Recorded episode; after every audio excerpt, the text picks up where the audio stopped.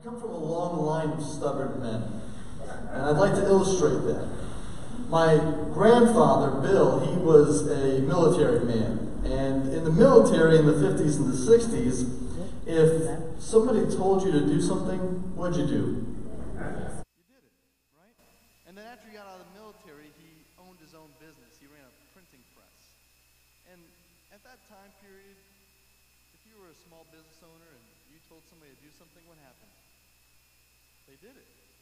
And then he had 7 kids.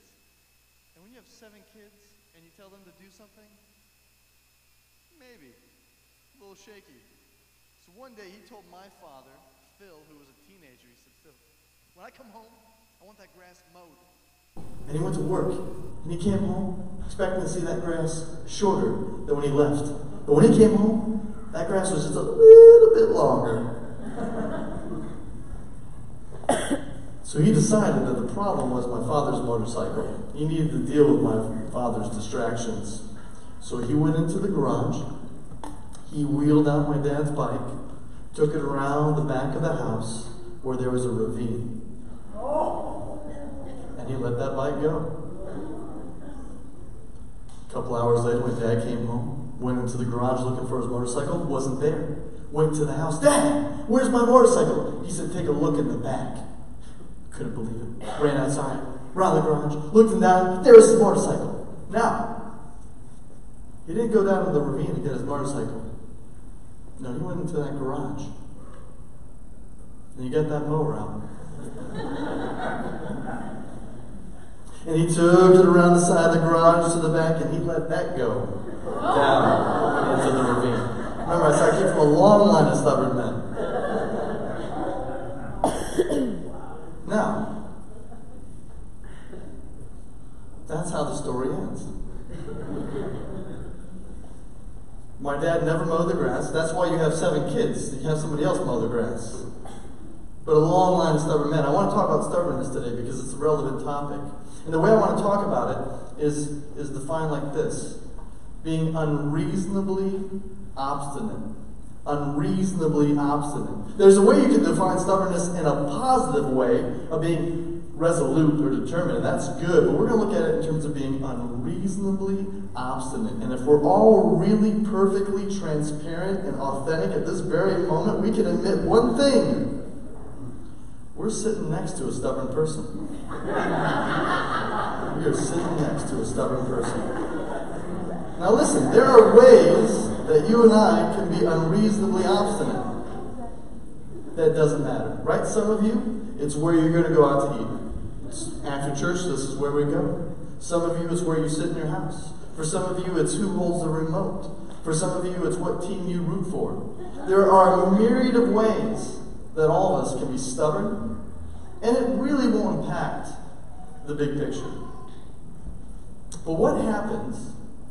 What happens when you and I stand before a holy God and we're stubborn? What happens when the Lord of hosts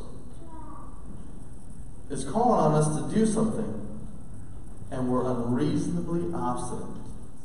Well, to look at that, I want us to open up to the book of Jonah. So if you have a copy of the scriptures, would you open up to me to Jonah 1? Jonah 1, if you don't have a copy of the scriptures, we're going to have it on the screen as well. A couple things I want to say. Didn't like that one? No problem. So, Jonah 1, a couple things. You are probably familiar with the book of Jonah. Why? Because it's a story about a guy who got what? Swallowed by a whale or a big fish. That's right. So a lot of the time, because of the fact that we've all heard Jonah, we boil the entire story down to this one incident. But did you know that in the 4 chapters of the book of Jonah, in the 48 or so verses, the fish is only mentioned 3 times. The story is about much more than just a guy who got swallowed by a big fish. 2, a lot of the time in the modern world, we tend to look at the story of Jonah and go, oh, it's an allegory, it's a story, it's a parable, it's made up. But Jesus directly references the story of Jonah in Matthew 12. And he uses it as the basis of the fact that he's going to be buried in the ground and resurrected. So for Jesus, he views Jonah as a historical event. And I don't know about you, but for me, I'm going to take that as my cue that I should view it as a historical event as well. And then finally, Jonah is only mentioned one other time in the Old Testament. It's in 2 Kings 14:25, saying that he is a prophet from an area called Gath-hepher, which is in northern Israel. So with that, let's open into the first chapter, the first verse. Follow along with me. Now the word of the Lord came to Jonah, the son of Amittai, saying, "Arise, go to Nineveh, that great city, and call out against it, for their evil has come before me." But Jonah rose to flee to Tarshish from the presence of the Lord. He went down to Joppa and found a ship going to Tarshish. So he paid the fare and went down into it to go with them to Tarshish, away from the presence of the Lord. Let's pause there. What's going on here? First, note that the word of the Lord comes to Jonah. Notice that it doesn't say how the word of the Lord comes to Jonah. A lot of the time in the scriptures, it's very specific. If it came through an angel, it came through a vision, or it came through a dream. Here, the how is not stated. And the reason why is that the author wants to point us towards the who. It is the Lord himself speaking directly to Jonah. Now, what does he tell Jonah to do?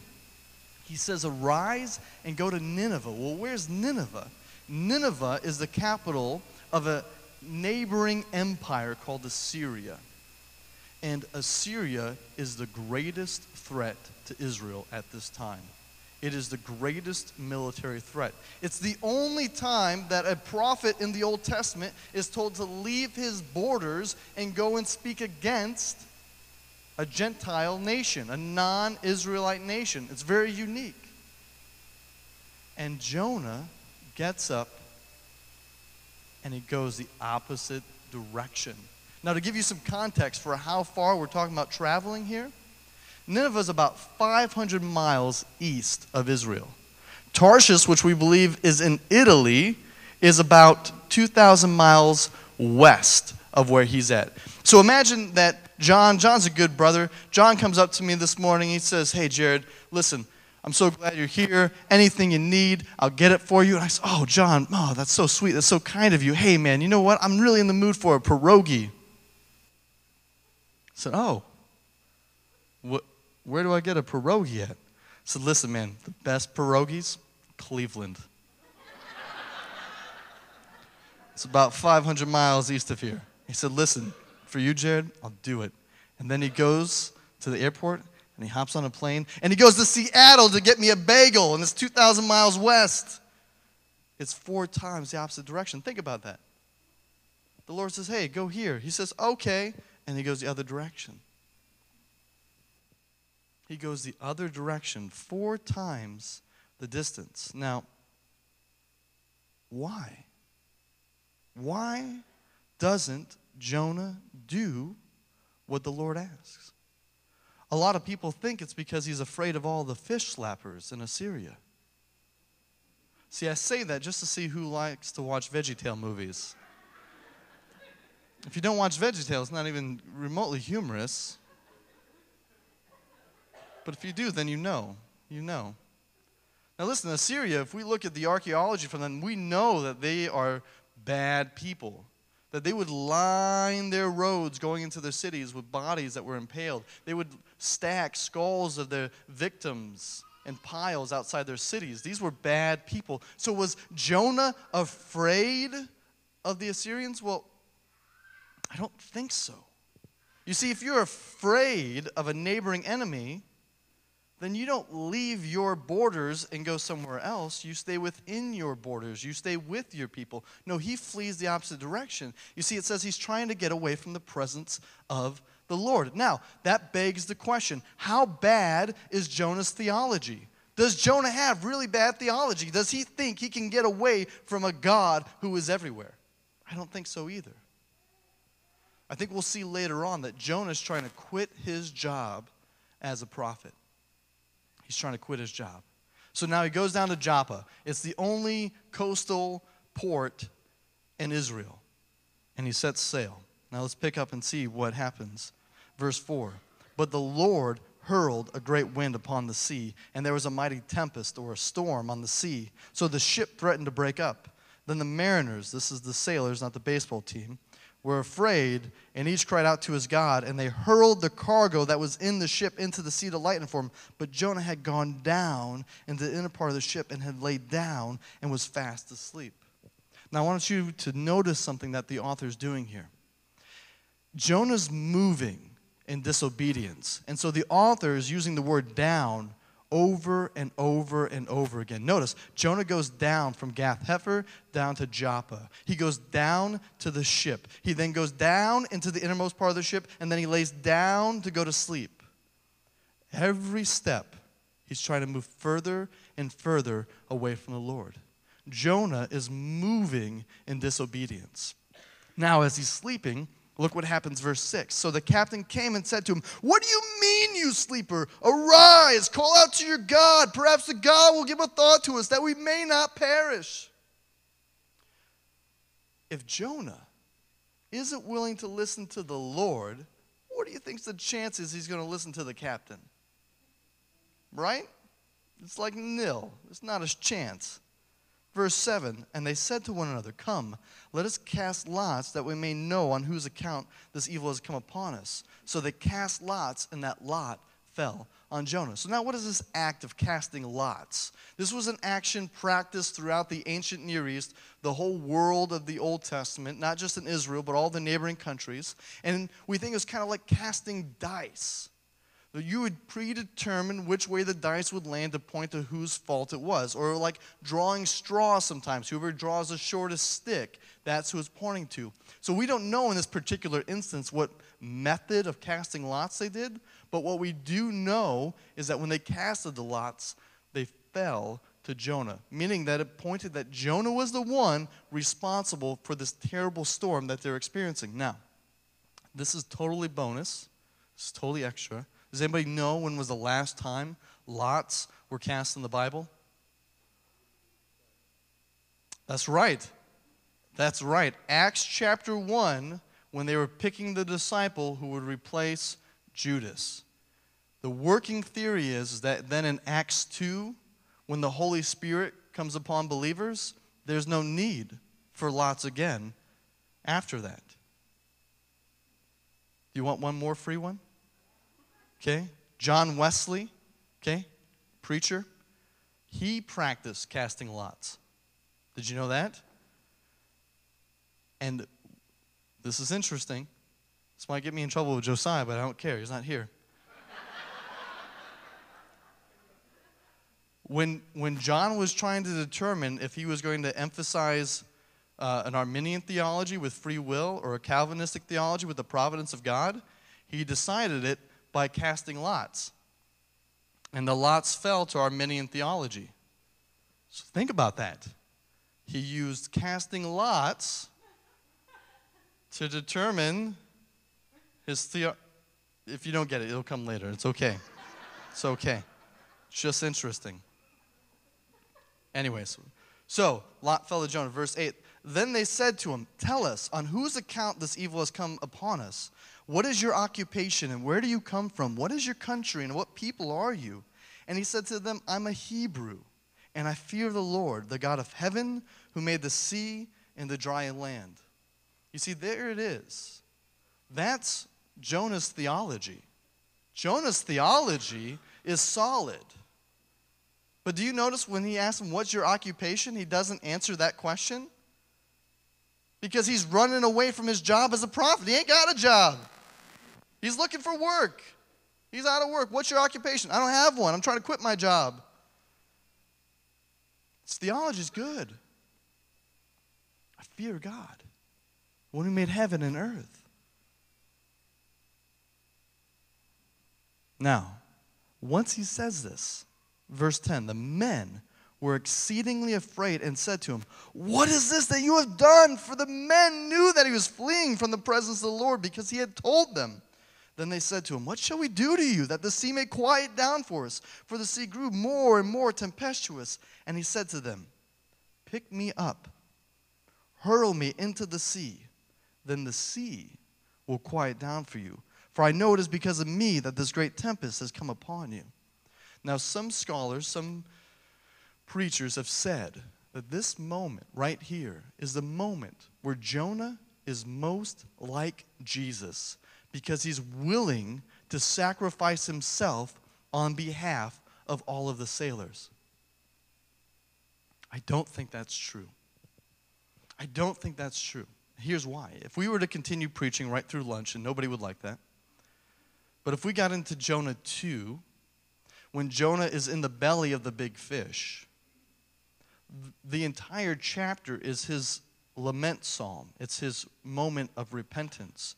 It's his moment where he stands before the Lord and he apologizes and he asks for forgiveness. If this was the moment where Jonah was most like Jesus and was willing to sacrifice himself for everyone else, we wouldn't need chapter 2. We wouldn't need chapter 2. But when Jonah says, "Throw me into the sea," he's not expecting another ship to come along. He's not expecting to swim the shore, and he's definitely not expecting for a fish to swallow him. He's expecting to die. He is expecting to die. And here, this is not the moment where Jonah is most like Jesus. This is the moment where Jonah has reached the height of his stubbornness, where he has become unreasonably obstinate before God. He would rather die than do what God tells him to do. You see, God's not interested in him perishing. God is interested in doing his will in and through Jonah. Now, Jonah pitches this idea. The sailors know it's a bad idea. Verse 13, "Nevertheless, the men rowed hard to get back to dry land, but they could not, for the sea grew more and more tempestuous against them. Therefore they called out to the Lord, 'O Lord, let us not perish for this man's life, and lay not on us innocent blood, for you, O Lord, have done as it pleased you.' So they picked up Jonah and hurled him into the sea, and the sea ceased from its raging. Then the men feared the Lord exceedingly, and they offered a sacrifice to the Lord and made vows." Now this is interesting, because the text doesn't tell us directly who these sailors are, but what we know from history is that the Israelites, not into sailing. The Israelites were fearful of the sea. But there was a group of what would be idol worshipers, pagans, known as Phoenicians, that were all along the Mediterranean coast. We find them from the northern tip of the Mediterranean Sea all the way down to Egypt, their presence. And so most likely, this group of sailors are people who don't believe in Yahweh, the Lord of heaven and earth. But in this moment, they're confronted by Yahweh, and they worship him. They make vows to him. And then verse 17, "And the Lord appointed a great fish to swallow up Jonah, and Jonah was in the belly of the fish 3 days and 3 nights. That's as far as we're going to go in the text today. I want to see something as we summarize this chapter. Notice this. The beginning of the chapter, the Lord sends a storm. He sends wind. And what happens? There's a storm. Wind happens, right? The sailors, they cast lots, an inanimate object. What do the lots do? They point to Jonah. A fish, a creature in the sea. The Lord appoints it to swallow Jonah. What does it do? It swallows Jonah. Pagan sailors make vows to the Lord when confronted by him. Jonah, the prophet of the Lord, the guy whose job it is to do what God says, the one who's heard from God directly, never does it. Think about this. Do you see that interesting contrast? Nature, inanimate objects, a creature, pagans, all fall in line with the God. And the one person you'd expect as you're reading through this narrative to get in line with God and do what God says never does. He is stubborn. He is unreasonably obstinate. And it would be easy for you and I to look at Jonah and go, "Jonah, you fool!" But if we're honest, if we're really honest, that if you've trusted in what Jesus has done for you, if you've trusted that Jesus died on the cross to pay for your sins, and that he rose from the grave to give you new life, and you are indwelt by the Holy Spirit, if you and I are honest, if we've entered into this relationship with God, and God's called us to do something and we haven't done it, we're stubborn too. We're unreasonably obstinate. And so I want to ask you this question.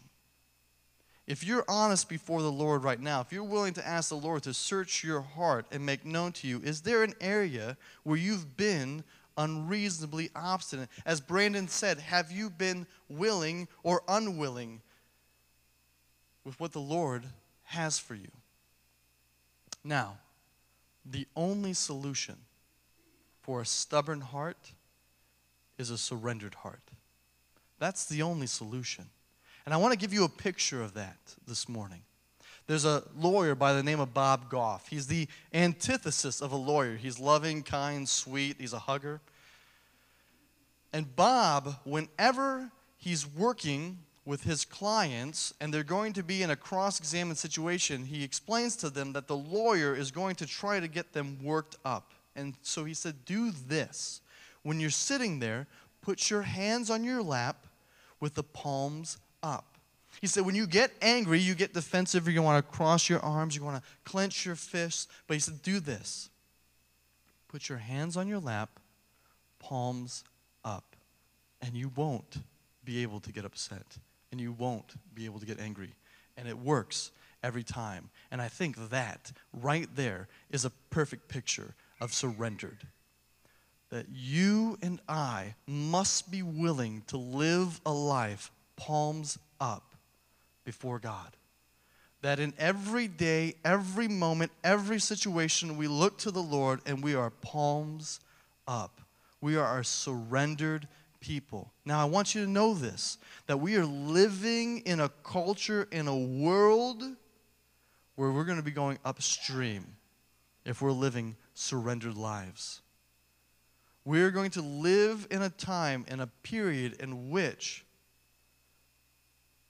a life that is willing to do what the Lord has is counterintuitive to everything else.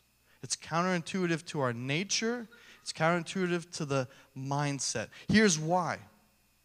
Here's why. There was a poem written in the 1800s that perfectly summarizes the mindset of our culture. It's called Invictus by William Henley. I'll read the last two lines. It says this: I am the master of my fate. I am the captain of my soul. That is the ethos, the mindset of our world, of our culture, of everyone you interact with. That's the temptation of our own hearts, is to be the master of our own fate, the captain of our own soul. But here's the reality. A preacher by the name of Spurgeon captured this response very well. He said this: every person must serve somebody.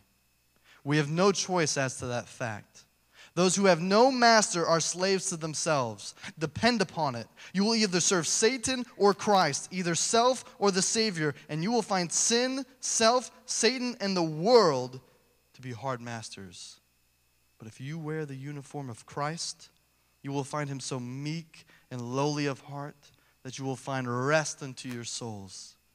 If you could see our captain, you would go down on your knees and beg him to let you enter the ranks of those who follow him. It is heaven to serve Jesus. So this morning, praise the Lord.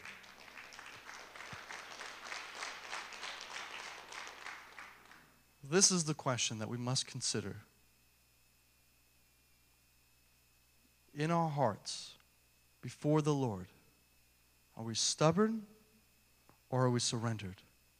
Are we closed off or are we palms up? You see, Jonah didn't want to go to Nineveh because he knew Nineveh was the greatest threat to Israel. And he was right. The Ninevites came and they conquered his home 30 years later. because the Lord repented, or the Lord allowed them to repent. He knew what the threat was, and the threat was real. And listen, if you go before the Lord and you want to be surrendered before him, it will cost you something. The Lord told us this, that it was going to cost us something. He told us to count the cost of discipleship. He said that if the world hated him, then the world would hate us. And so I want you to know that when you leave here today, if you are resolute, if you are determined to live palms up, it's not free. It's not free. It may cost you everything, but I promise you this, it's 100% worth it. There is nothing else. There's nothing more important than the Lord's kingdom and being on mission for his kingdom. Would you pray with me?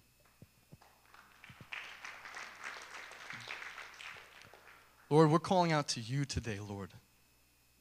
We're calling out, Lord, that we would ask that by the power of your Spirit that you would confront us, that you would convict us, that we would deal with the very thing, the very hang-up that's been preventing us to live on mission for you and for your kingdom. And we pray, Lord, that today that we would surrender it, that today, Lord, would be the day that we would give it up. And so I pray, Father, that as a body, as a people, that the Rock Church would be marked by lives of surrender before you. And that, Lord, you are the only hope in this world. And we pray, Lord, that through living lives of surrender, that we would be light in darkness. We ask this all in the powerful name of Jesus, our Savior. Amen. Thanks again for listening to our podcast and this week's message.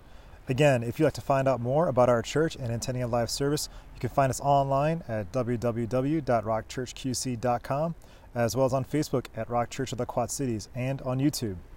Just search Rock Church QC and you'll be able to access our past sermons. And when you subscribe, you'll be notified when we go live for our weekly services. Until next time, have a great day and God bless.